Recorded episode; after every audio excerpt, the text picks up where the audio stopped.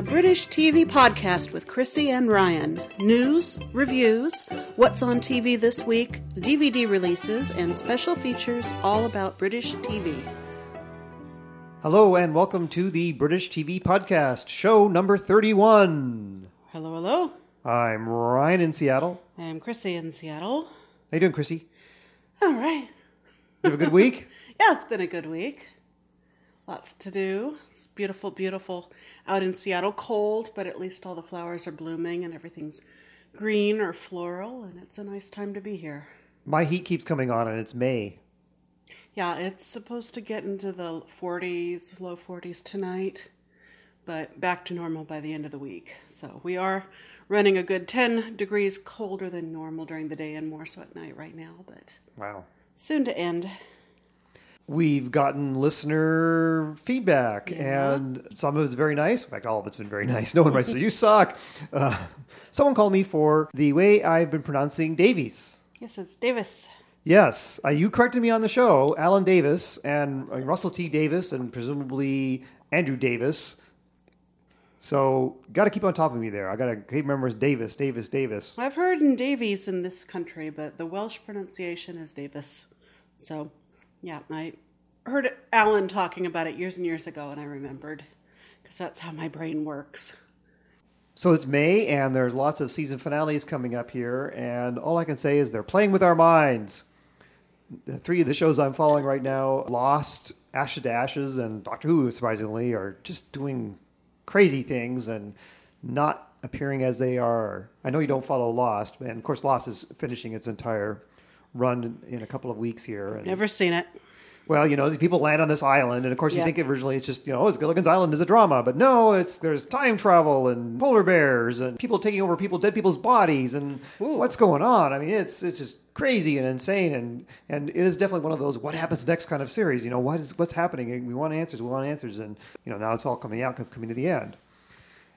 And something similar is going on with Ashes to Ashes, which you know originally the premise, of course, was you know a policeman is back in the '70s. You know, is he in a coma or whatever? And then we've had the sequel series with a, woman in the '80s.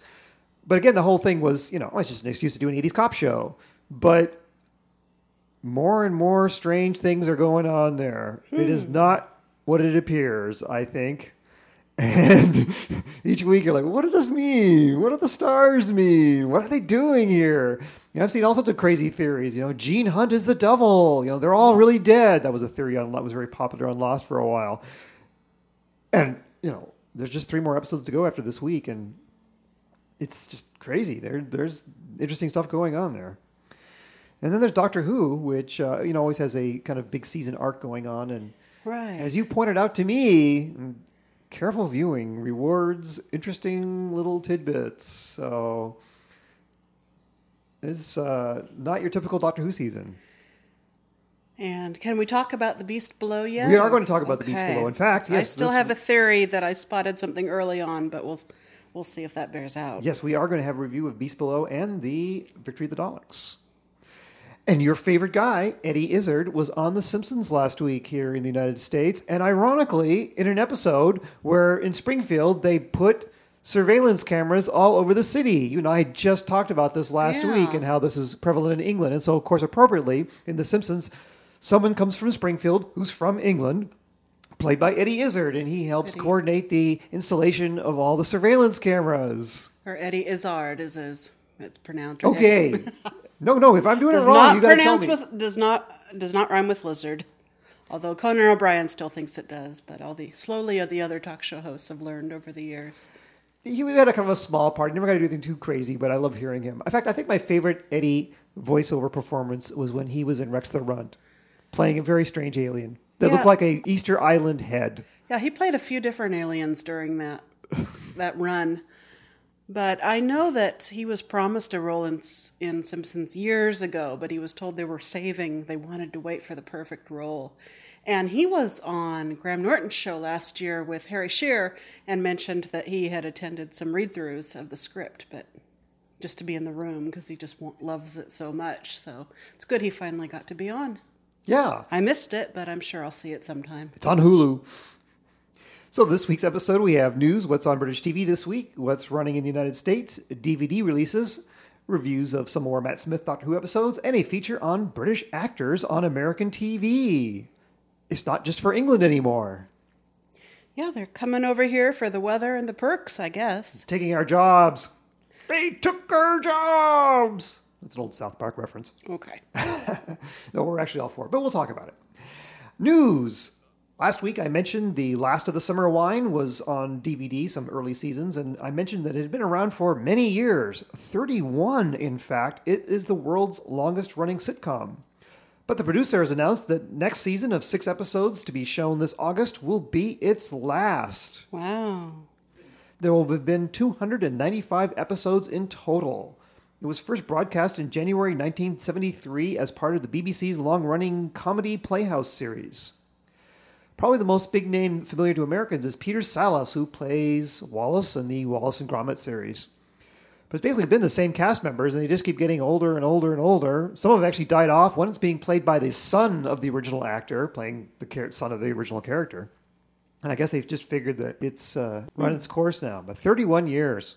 See, at least the Simpsons never get older. Bart's always in the fifth grade. Yeah. So, what's on TV for the week of May 5th through the 11th? Wednesday, Waterloo Road continues on BBC One. There's a Midsomer Murders with John Nettles on ITV1 in a mystery called Talking to the Dead. On BBC Four is a three part series, Timothy Spall, Somewhere at Sea, with Spall and his wife Shane aboard a boat, even though they don't have a lot of experience. Apparently, he had promised himself that he, if he beat leukemia, he would buy a Rolls and buy a boat. And the Rolls keeps breaking down, but now he's he's got the boat. Well, good. Yeah. Thursday, the greatest cities of the world with Griff Rhys Jones concludes on ITV1 in Hong Kong. Outnumbered is back on BBC One. Channel 4's alternative election night kicks off at 9 p.m. with comics Lauren Laverne, David Mitchell, Jimmy Carr, and Charlie Brooker promising a satirical swipe at the world of politics as they analyze the night's results in front of a live studio audience. Kind of like the, what The Daily Show does, eh? This is going to be live, though. The Daily Show. They tape it. It's it's edited, heavily edited. You can see the interviews that they show uncut on the website there. Well, they announced Barack Obama's winning live. They both got very weepy eyed over it. Oh, on election night they Yes. did. Oh, yes, yes, yes. I'm sorry. I thought you were talking about the regular Daily Show. No, no. On BBC Three, Russell Howard's Good News continues. Election night coverage itself of the UK general election begins on BBC One and ITV1 at 10 p.m. The BBC is promising 16 straight hours of coverage until 2 p.m. on Friday. Wow. I'm actually quadruple booked on election night because originally I was going to stay in and watch it. I wanted to see what happens. And uh, I have to pick up my wife at the airport. There is a art opening that a friend of mine is having downtown, and there's actually kind of a mini Doctor Who uh, event. There's a Doctor Who cruise sailing out of Seattle, actually sailing out of Vancouver, British Columbia, the next day, and so they're having a, a going away bon voyage party. And I thought we'd do that, but you know, I think getting my wife at the airport is probably the most important thing, and then I'm going to just sit in front of the TV and watch the election results because that's the thing I do. On Friday, scheduled to return to normal with Have I Got Election News for You on BBC One with guest hosts Jo Brand and panelist Armando Iannucci and Jon Richardson. I have to wonder when they're going to record that one. They'll have to be like, as I was thinking, you know, we could have, most people are probably going to hear this after the election is over. Of course, we, at this point, we don't know who won. We should record different versions of the podcast. Yes, congratulations to Labor for winning the election. Or, or yes, good for you, Nick Clegg. Just edit different versions. No, we're not going to do that. It's too much work. That's all on Ryan's part of there. I have not a clue what he does to edit this, but Uh, Sometimes I don't either. if I knew it had been this much work, I wouldn't have started it. No, I'm kidding. Wanted to sound good. The sixth episode of the ever more mysterious Ashes to Ashes is on BBC One. A riot in a prison and a hostage situation challenges Gene and the gang. There's only two more episodes to go after this one. And good news for American fans of Gene Hunt and Ashes to Ashes, which we will have in just a few minutes. okay. Friday night with Jonathan Ross on BBC One has guests Jake Gyllenhaal, Lord Alan Sugar from The Apprentice, and American Idol's Adam Lambert. Saturday night at 6 p.m., Doctor Who meets the Vampires of Venice, written by Being Human creator Toby Whithouse. Hey. Yeah, this is the earliest uh, Doctor Who broadcast they've had, and I think the ratings would be higher if it was on later, but Over the Rainbow has got that slot. In fact, what happened is they don't want to go up against uh, Britain's Got Talent, which is a huge, you know, 10 million viewer juggernaut, and so they asked Doctor Who to go on earlier so that they would not have to go up against Britain's Got Talent. And I think most Doctor Who fans are waiting for Over the Rainbow to be well and truly over, and then Doctor Who can move back into the 7 o'clock slot. And Doctor Who Confidential will be shown on BBC Three at 7 p.m. The remake of The Prisoner continues on ITV1. Sunday on ITV1, Lewis continues with Kevin Whately. Monday, Bang Goes the Theory is on BBC One. The Grumpy Guide to the 80s features deadpan narration of Geoffrey Palmer, interspersed with comments from a range of celebrities and what they hated about the 80s. I barely remember the 80s. I can't say I was a fashion victim because I've never been fashionable clothing wise. I'm wearing the same things I wear now. And I know nothing about popular music. So the 80s is just like one of those decades that happened. Well, my first job ever was a record store starting in 86, but I was into music in a big way before then and and it was kind of it was a mall record store, so I didn't get to just be snotty and like the latest trendiest thing. I had to learn everything about music. So up to about my that job ended in early 89, I I know a lot about popular music. And then it, and then it just gets stuck. So when you look back now, though, do you think, oh my God, I can't believe I like that music? Or do you still find No. that, hey, that's good No, music? I I like, it. it. I like it a lot. Yeah, well, there you go. It's my mom's favorite genre. She loves 80s music too. So I don't know if that she associates it- that with my sister and I being young or what's going on, or if she just likes the early synth sound, but she loves 80s music. My mind boggles. I mean, just because my mother is so much older than your mother, and you know, I'm sure her musical taste ended in, like in the 40s and 50s. Blitz Street with Tony Robinson continues on Channel 4. Channel 4 has Derren Brown Investigates with the magician and mind control guide finding out if extraordinary claims from around the world are actually true. This week, a medium who claims to have talked with the spirit of John Lennon. So I got a feeling that his main job here is going to be debunking these things. Yeah, he wrote about that. He's been writing about it on his blog. He wrote some more today and how he would just love dearly for something to be true. It would make him so happy, but that's all he would say. Hmm. The Graham Norton Show on BBC One has guests Brooke Shields, Miranda Hart, woohoo, and Kevin Bacon. Oh boy. Well, hey, Miranda and Brooke, they'll have to stand head to head and see who's taller. I think Miranda might have her by an inch, because I know, yeah, I know Miranda Hart is six foot one, and I think Brooke Shields is six foot. So, Wow, yeah, some tall ladies there. Brooke will get to be the short, the shorty on the show. Tuesday, Luther with Idris Elba continues on BBC One, Shameless continues on Channel 4. and La La Land with Mark Wootton continues on BBC Three. On BBC America this week, Wednesday, it's the double feature of David Mitchell and Robert Webb comedies, That Mitchell and Webb Look, and Peep Show. Friday night with Jonathan Ross is Friday night. Saturday on Doctor Who is the first two part story of the season, Time of the Angels, which sees the return of the Weeping Angels and River Song, as played by Alex Kingston. It's easily the best story of the Matt Smith era so far, and it will be also on Tuesday night. Graham Norton is also on Saturday.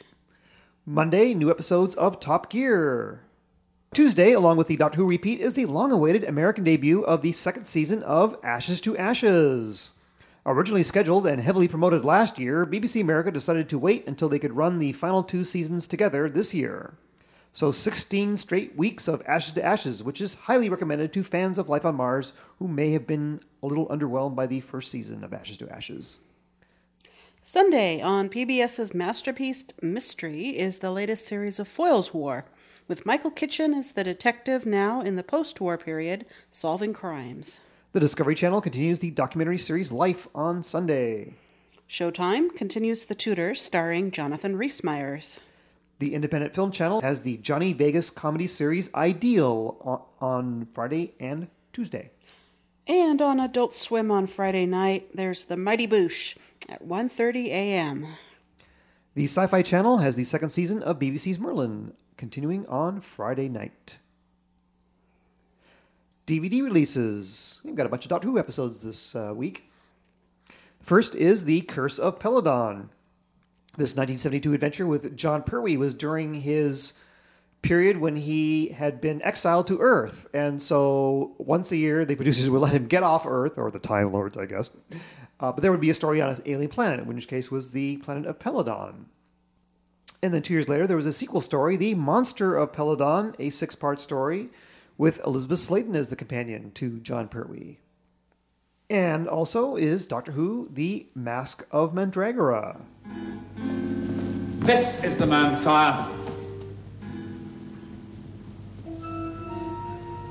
I hear you led my ruffians quite a dance. Oh, just a short gallop. It's good for the liver. What is your name? Uh, doctor, Where do you come from? You wear strange garments? around, around. You're already tall enough, Doctor. You will answer my questions civilly and promptly, or your body will be lengthened on the rack. Please don't threaten me, Count. I've come here to help you. Sire, let me punish this insolent dog. Wait, the fellow interests me. How can you help me? A wave of energy has been released, Count. It's part of the Mandragora helix. It could do untold damage, and I must take it back to the stars. please, please, please, please listen, listen, please. I realize that must sound very strange to you. Let me put it this way. A ball of heavenly fire has come down to Earth. It could consume everything in its path. It could, it could destroy the world. This story, starring Tom Baker, introduced the new wooden console room. Up to that point, it had been all white and futuristic. And they kind of went retro for this one. It was set in Renaissance Italy and was shot on location in Port Portmeirion, Wales, which is also famous for where they shot The Prisoner. Tim Pigott-Smith, later to gain fame in The Jewel in the Crown, made an early TV appearance in this story. The Royal Shakespeare Company's version of Hamlet with David Tennant and Patrick Stewart is on DVD and Blu ray, in case you missed it on PBS last week. It includes a making of documentary and commentary track. Have you had a chance to see that yet? Nope. You should. It's good. I will, I it's will. really good. I've just been so, so busy recording CDs and things. and- Right. yeah. Freud, the complete 1984 BBC miniseries with David Suchet as Dr. Sigmund Freud, is also out on DVD.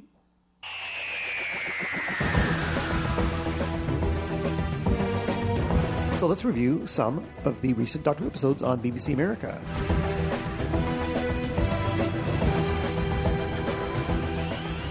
First is The Beast Below.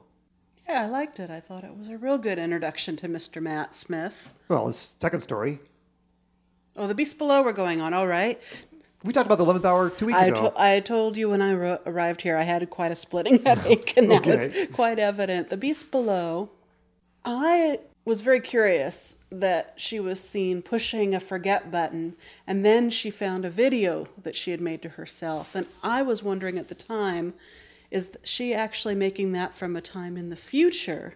And when she's moaning that she has to get the doctor off the ship. It's not about discovering the secret of the beast below, but it's about the bigger picture the fact that her being there is putting a crack into the side of the ship.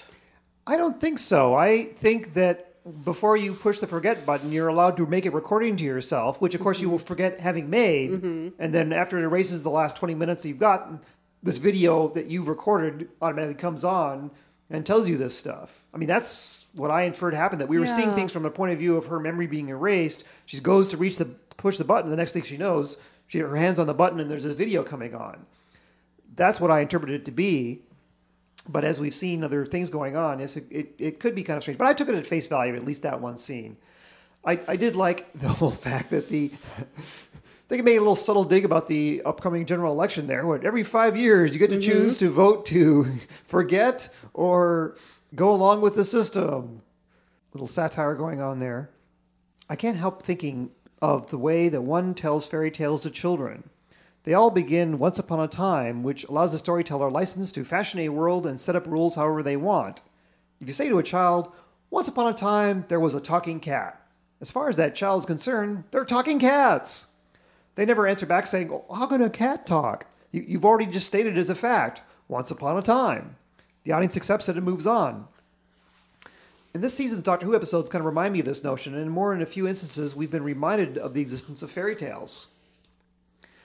And so, if we are asked to believe in talking cats or giant space whales carrying entire cities on their backs, them's the rules. I think this uh, the Beast Below was obviously engineered as a showcase for Amy, is to convince the audience that she's qualified to travel with the Doctor and make us like and care about her, so that in subsequent adventures, as invested in what happens to her as the title character. In that way, the Beast Below succeeds, but at the expense of making the Doctor look a bit dumb, or if not dumb, rushing to judgment and nearly making a huge mistake. The problem is the absence of the ticking clock. Many episodes of Doctor Who, and 24 and Paradox, have some sort of countdown to doom with a problem that has a definite deadline to solve or disaster will strike. But that's not really the case in The Beast Below. The Doctor is made aware of a problem, someone is torturing a poor creature, and suddenly decides that there and then he has to take some action. Why? Why can't they just sit down and have a cup of tea and discuss their options?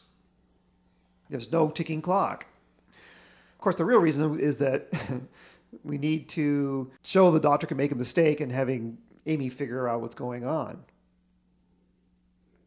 Plus, they have to shorten the episodes because of budget cuts. So there's that too. Yeah, I don't know about these short running times, whether it's because of the budgets or you know because BBC America is the tail wagging the dog that they want shorter episodes. But I'm not sure you can tell a proper Doctor Who story in 41 minutes. I mean, we've got two proofs of that because 11th Hour was an hour and three minutes. Then you've got a two-parter, which gives you plenty of time to do stuff. But in between, you've got these two 41-minute stories, and they seem to go by very quickly, and things are like, what, what, what? But I like The Beast Below overall. I uh, understand what its job is in the greater mythos, which is, you know, to get us in to know more about Amy. If we're being told that this is, you know, fairy tales being told to children, it's not too bad. Victory in the Daleks, on the other hand, is the weakest link in the season so far. It basically existed only for one reason to launch a new version of the Daleks, who no doubt will appear later in the season. But does it have to be so rushed? I'm wondering if viewers on BBC America are thinking that uh, 20 minutes have been cut out so that it would fit in the hour long time slot with commercials. But the fact is, the whole thing ran 41 minutes and 45 seconds, including trailers and credits. It's too short to tell Doctor Who story properly. Felt like watching it, it was like watching on a DVR and someone keeps hitting the skip button every few minutes and you're just missing scenes. Like, oh, what do I explain this going on here? And yet, this is what we're presented with. And even those who liked the episode, several of my friends thought it was pretty good, have to suspend their disbelief that British Spitfire aircraft could be modified in 10 minutes to fly in space and attack the Dalek spaceship. Mm-hmm. I mean, that happened really, really fast. And the contrivance, the Daleks have a progenitor device that won't work because it doesn't recognize the Daleks as Daleks, but takes the doctor's word for it. It's just nonsense. And Amy once again saved the day. She talks an android out of detonating itself by convincing it it's human.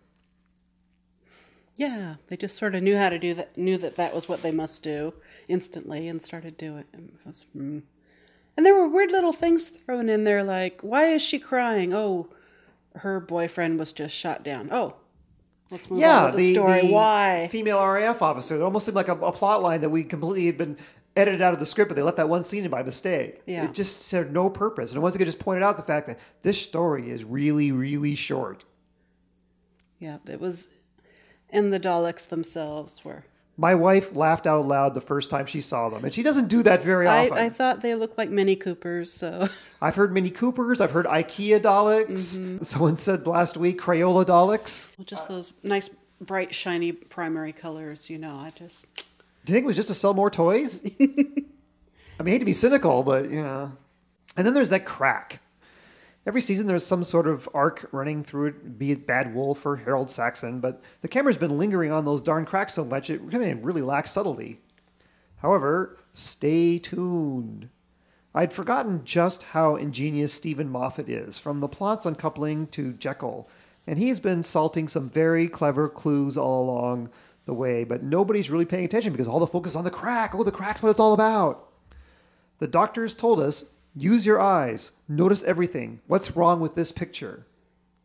And all I'll say is careful viewing reaps good rewards, especially in this upcoming two parter. there's something very clever going on here that I've never done before in Doctor Who, but I think we have to trust Steven Moffat here. Well, that was um, a thread in the Television Without Pity forum. In Steven Moffat, we trust? Question mark? Question mark? Which they brought up after I think this third episode, and now they're feeling much more reassured.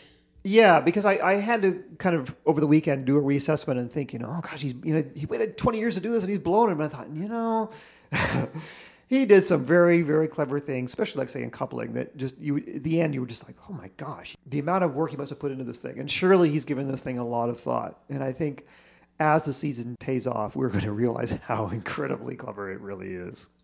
They said the idea of the crack actually was one of his son's bedrooms had a crack in the wall. Yeah. Like a big smile, and he didn't point it out to the child for fear the kid would never go to sleep again, but just had it paved over. But that put it into his mind that a crack could be very scary. I like where it's going. I, I'm very happy, and the two-parter is excellent. The best, some of the best Doctor Who we've ever seen. Yeah, it's very good. And it just, I mean, it starts with a bang. The first minute, you're just going, "Oh my gosh, I, I you know, this is so good," and it just keeps getting better, good and good and good. And then you think, "Well, okay, that's the end of part one. Well, part two will be disappointing." No, no, no. Part two is great too. It's fabulous. So we're liking that Doctor Who. Do you like River Song? I do, and I liked her a lot better this time. I, I thought in the Silence of the Library, she had no chemistry with David Tennant. I just didn't get it. I've never been a big Alex Kingston fan. I don't hate her, but I mean, I had friends who would watch ER only because Alex Kingston was on there. And I saw Dubois to see it, and I thought she was pretty good. And uh, she was in comedy drama last year called Hope Floats, and I thought that was okay. But this is time I really I got her charm and her cleverness and the things that she does, and so I ended up liking her a lot better this time.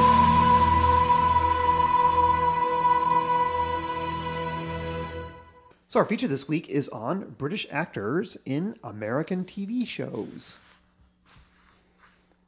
It's been an accelerating trend the last couple of years to have British actors appearing in American TV shows. Have you spotted them all? I don't watch them. Well, I'm sure our viewers who do watch some American TV have seen it. Well, in fact, you see if you're in Britain. I mean, part of the problem is that you know American TV's well, it's been colonizing British television forever, and a lot of these shows are running just you know a few weeks afterwards. You know, Flash Forward and V and Justified and all that. So there's a lot of American TV on British TV, which has been a problem for years. But you know, because we are the sort of cultural center of the world, but we of course like British television. So why hire a British actor when there are thousands of unemployed Americans already here? And what's this mean for television in Britain? I mainly want to focus on one particular aspect, and that is casting a British actor to play an American with an American accent. It's happening all the time, it seems. And nobody epitomizes this more than Hugh Laurie as Dr. Gregory House on Fox's House. You're naked. Ten for the record. A little bit cold. I'm sorry, I didn't know that anyone was home. James had a early call and I was just leaving. Without breakfast? I'm fine, thanks. I'm Sam, by the way. House. Nice to meet you. It'd be nicer if you put this on. So you and Wilson. Thought you were staying in New York last night. Sorry, must have missed the if this trailer be a rockin' sign out front. I'm really late, so if there's any chance that we can pretend this never happened, I'd be completely fine with that. Hugh Laurie was a well established alternative comedian in Britain whose double act with Stephen Fry created a classic comedy series as well as the brilliant adaptation of Jeeves and Wooster. I mean, he seemed to be born to play Bertie Wooster. And they would often have him playing the piano. Hugh Laurie's an excellent piano player. And then um, Blackadder 4, Blackadder Goes Forth, they were in that together. Oh, and 3. I've three. Were they? Stephen Fry was uh, played the Duke of Wellington in one episode. Okay, but yeah, of course I... Hugh played the very dim bulb George III. Sir, if I may make so bold, a major crisis has arisen in your affairs. Yes, I know, Blackadder. I've been pondering it all morning. You have, sir? Yes. Socks run out again. Why is it that no matter how many millions of pairs of socks I buy, I never seem to have any? Sir, with your forgiveness, there is another, even weightier problem. They just disappear. Honestly, you'd think someone was coming in here, stealing the damn things, and then selling them off.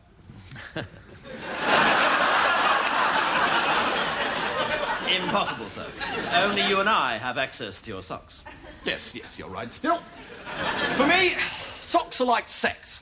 Tons of it about, and I never seem to get any.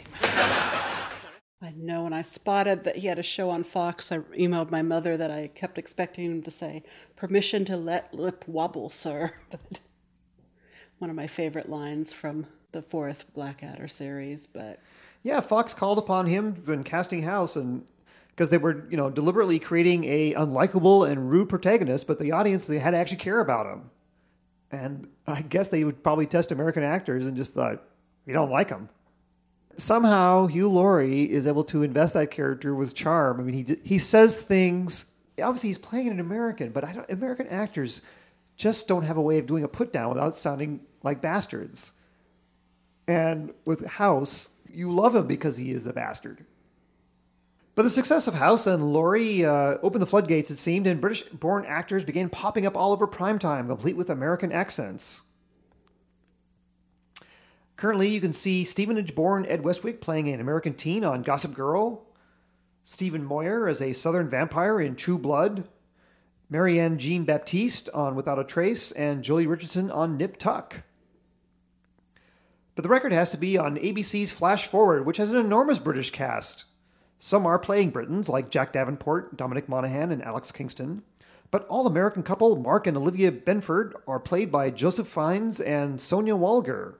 And just recently, James Callis from Battlestar Galactica turned up as a mental patient who can see the future. Of the ones I've mentioned so far, I think Joseph Fiennes has the dodgiest accent. It almost forces him to contort his face with his upper lip pursed over his lower one that makes it almost impossible for him to smile in character. So, why are casting directors and producers looking over the pond for actors when America, and Los Angeles in particular, is filled with actors already? I like British actors. They look more real to me. There's something very homogenous about most American actors now. I think Ricky Gervais said at the Golden Globes that everyone else looked just perfect. They'd all the same height, the same bright eyes, bright teeth, glowing skin. And then when he got up there with his crew, they looked like they were from different species. And so maybe there's, a, is there a more um, variety of the of the physical types there? Well, I was talking about Alex Kingston this morning and how good she looks, but she looks her age. She doesn't Yeah. look stretched. I used to live in Southern California, and it almost seemed like they deported all the ugly people away. In fact, I had to leave. I had to move back to Seattle. And uh, I thought it was my idea at the time. No, there's an amazing amount of good looking people in Southern California. And of course, that's where they make most of the television there. And of course, the joke about Bird the Brits is, you know, I have bad teeth and, and all that. But, you know, Hugh Laurie's a pretty good looking guy. He's a tall guy, he's got very piercing blue eyes. You know, I don't. I think they think a lot of girls would throw him out of bed for eating crackers. Is that the old expression? so you like the variety, uh, the, the physical look of them. Yeah, I like that.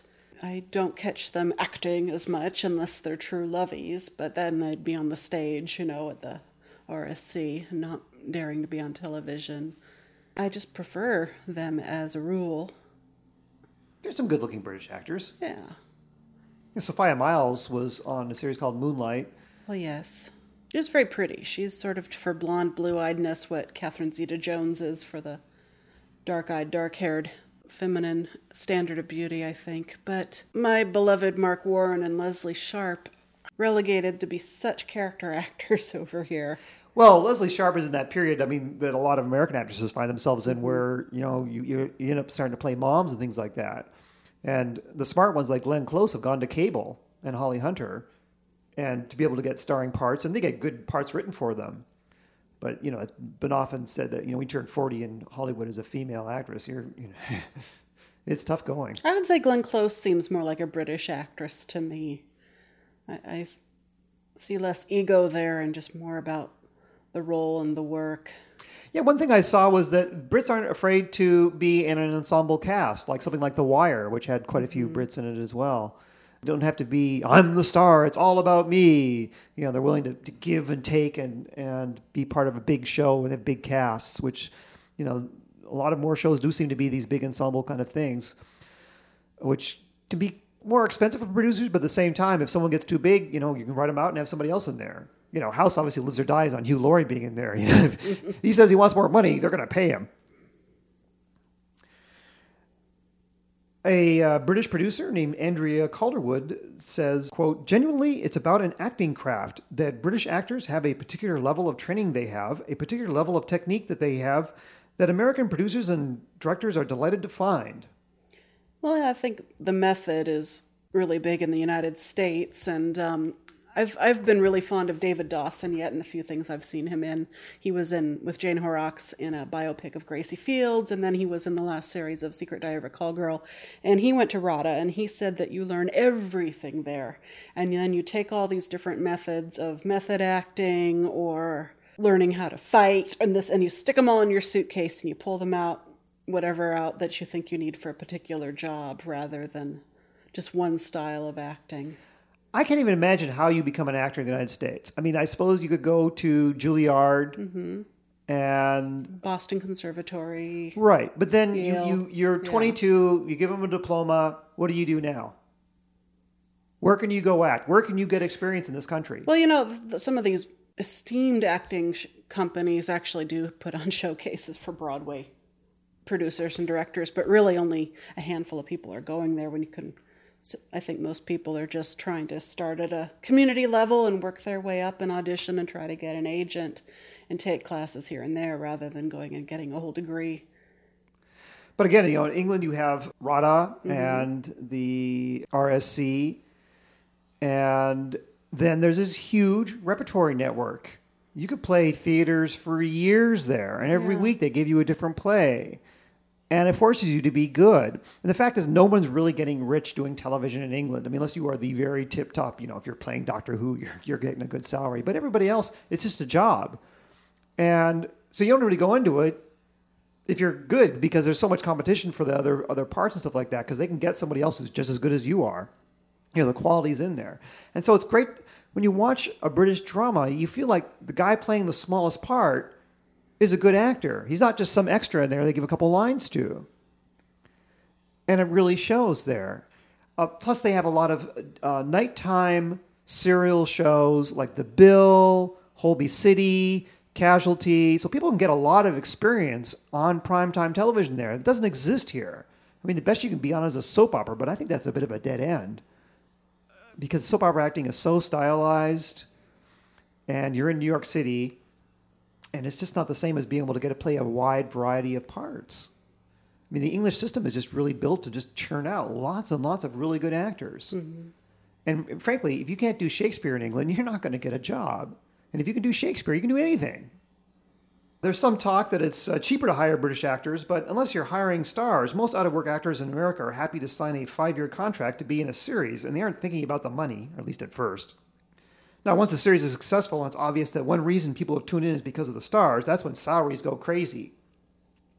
But that's just as likely to happen hiring an American in the first place as someone from Britain. In the overall scheme of things, though, when you are spending on average a million dollars an episode for a primetime drama series in the USA, the cost of the actors, particularly if you sign unknowns, isn't really a factor. And American TV is the one place in show business where they will cast completely new people. You know, if they are British or American, it doesn't really make any difference. So is the answer something simpler? Are American actors just crap in comparison to their British cousins?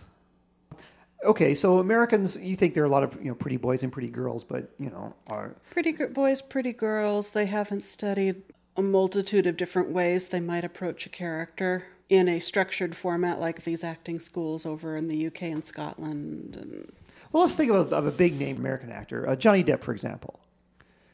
Now he started off on television. Oh, actually, he started off in a uh, Nightmare on. Elm Street. Well, he was in a he was a musician, but he was good looking and thought he might make some bucks.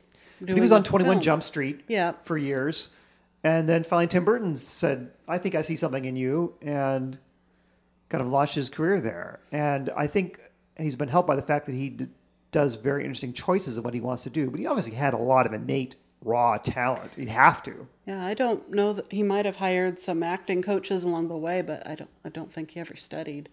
I mean, Harrison I've- Ford, the number one box office draw in the later half of the 20th century. I mean, he was a carpenter most of the time. That's what that was his day job. Right. And then he would get acting jobs when he could, and then finally, you know, Star Wars and the Indiana Jones movies, uh, you know, made him a big, highly paid superstar. At 34. Yeah. You know, he'd be the first to say that he approaches acting the way he did carpentry. You know, it was a craft and it's something you practice at and you take seriously.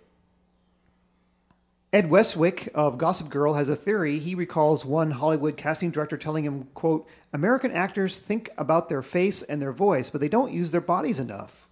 Yeah, that's David Dawson, the one I just was mentioning. He's got a very long, very, very thin body, and boy, can he convey so much with it without saying a word, really. I've seen him in several different roles now. Uh, well, I've saw him on the internet in a few things, and then these roles he's been playing on television. And he, you're absolutely right. His his face and voice are just a tiny part of it. Well, think about Matt Smith and the way he's using his hands Oh, all the yeah. time.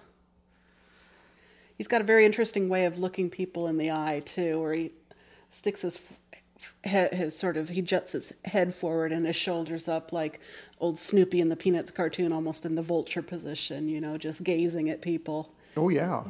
that's kind of an interesting choice there, and it's very alien. I think it makes him look very otherworldly when he does that. So. He's made some really good choices. Mm-hmm. I, I very few people are saying, "Oh, Matt Smith, uh, what did they get rid of David Tennant for?" But I think he was an excellent choice, and he's obviously a very good actor, or at least very good at playing, you know, Doctor Who. I find it interesting that over the years, when you need a good-looking blonde in a TV series, producers will often look overseas rather than using the huge pool of admittedly good-looking girls already in Southern California. Australia and New Zealand has produced a number of actresses over the years, including Peta Wilson in La Femme Nikita, Anna Torv in Fringe, Anna Paquin in True Blood, and Yvonne Strahovski in Chuck. I suspect, much as in the case of British actors, there's a training ground of sorts in Australian TV for actresses to hone their craft, which doesn't really exist in America. Hollywood is always desperate for good looking women who can actually act. But the way the system has always worked here is a lot of good looking women would relocate to Southern California, go on auditions, but not really have any practical acting experience. I mean, how else can you explain someone like Pamela Anderson getting jobs? She looks good in a bikini. Of course, we as viewers want the best possible actors to be on screen, and it's great that a number of them are British ones we've admired for years, like Hugh Laurie. But what's the ultimate effect on television in the UK if so many actors are working in the USA? Is this going to cause a talent drain? There's more where they came from? I think so. They even have youth theater, which people go into bef- in the, when they're 14 through 18. And that's where people like Jessica Hynes got her first agent for working her way through that. You start off at 14 and take classes, and then the next year you can be in, the, in some of the shows, and the next year you can have a bigger role in the shows. So um, they're training loads of them, I think. I wonder what the appeal is for um, British actors to come over here. I mean, obviously there's lots of money, but Weather. They all say weather. oh really? Yeah, big time. Hmm. Well, I've lived in England. I've lived in Seattle. I live in Southern California, and you know I I don't mind the weather here, which is very much like in England. But yeah, I guess if you like sunshine, uh, there there They like sunshine and the outdoor pools. Yeah, I've everything I've ever read. Not that it's a big master strategy, but you have to look at someone like Patrick Stewart, who you know was a jobbing Shakespearean actor in Britain. He'd done a few movies and stuff, and then he gets cast in Star Trek as a complete unknown. Well, I knew who he was because I'd seen him in I Claudius. The big name actor in Star Trek: The Next Generation was LeVar Burton. In a way, it worked out really well for him. It made him a big star in the United States and in Britain, so that now he goes back to Britain, he can get the kind of parts that he wants. You know, the, the leads in Shakespeare plays and the theater parts. A lot of British theater is driven by TV actors. I mean, you become famous on television in Britain, and then that, then you can get the parts because you will put the bums on seats for the theater Mhm. things. Because most actors say, "Oh, I'd rather be doing theater." You know, I, I get the reactions from the audience and stuff like that. But you know, to get the really good parts over there, you have to be someone who they actually know of that they're going to mount an entire show around you. And the way you do that is being on TV. So TV used to be, you know, I do TV to create my fame, but then that's great the work that I really want to do, which is in the theater. Well, this isn't acting, but Derren Brown feels that way. He does television so that he can spend eight months a year touring and doing theater to lots of people. Oh, really? Is touring Yeah. his thing? Yeah, he, he's not hugely into the television thing. He likes them when they're done and is proud of them, but the act of making them he doesn't really care for. He finds it really frustrating and lots of setbacks and having to make compromises and redo things over and over again. Whereas I didn't realize he, He spent just- most of his time on the on the road. yeah, he, he tours. He'll do one show for two years. He'll tour all through Great Britain, and then he'll play London, and then he'll do another tour through Great Britain, hitting the cities he missed the first time around, and sometimes going back if it was very popular in a certain city. Gosh, that'd be really great to see him Yeah. live. I'd really like that. I have heard on his website he might be doing Broadway next year. Oh. So I'm saving my pennies now in case Well- that becomes an actuality because I gotta go. He's got a new series on Channel 4, and we'll talk about Derren Brown in oh, Mm-hmm. a couple of weeks. Meanwhile, you can see a lot of British actors just by turning on the TV. Next week, we'll talk about Simon Nye. Yeah. Simon Nye is writing the Doctor Who episode that'll be on not this week, but next week, and so we'll introduce you to him. He is a sitcom writer, mostly Yeah. famous for Men Behaving Badly. Amy and the doctor on the couch with lots of lager and watching telly. I don't suspect they're going to be using the Men Behaving Badly template Uh. I think they'd use the set even. That would be cool. It's not going to happen. Okay. But Simon Nye's done a lot of comedies, uh, some good ones and some bad ones. He's very prolific, and uh, it'd be kind of fun to kind of talk about him. Because at the time, Men Behaving Badly was huge in Britain, and even spawned a series that ran two years over here. Oh yeah, it did. I remember that. Sort of. I, me- I remember that I knew it was on. Yeah, well, it lasted more than a season, which for American TV these days Yeah. is saying a lot. Meanwhile, we'd like you to go to our website, www.britishtvpodcast.com, and there you can find links to headlines, show notes, what's on TV this week, our archive of our previous 30 shows, and you can send us feedback at feedback at britishtvpodcast.com. Feed us. Yes. We love the feedback. It is nice to get that. I appreciate you doing take the time to do that. From our busy podcast listening time. So we had the election this week, and uh, we'll probably talk about it a few minutes next week, depending on what happens, just because it's it's so exciting. I mean, usually when it's going to be this huge rout, it's like, no, boring. There may be a hung parliament next week, so we'll see.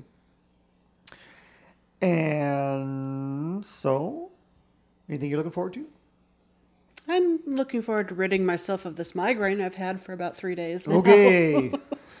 I should be much clearer and peppier on my toes next week. Okay, and we They don't about. generally last more than a few days, so this might be it. All right. Well, you get well soon. Alrighty. Okay. Bye, everybody. See you next week. Goodbye.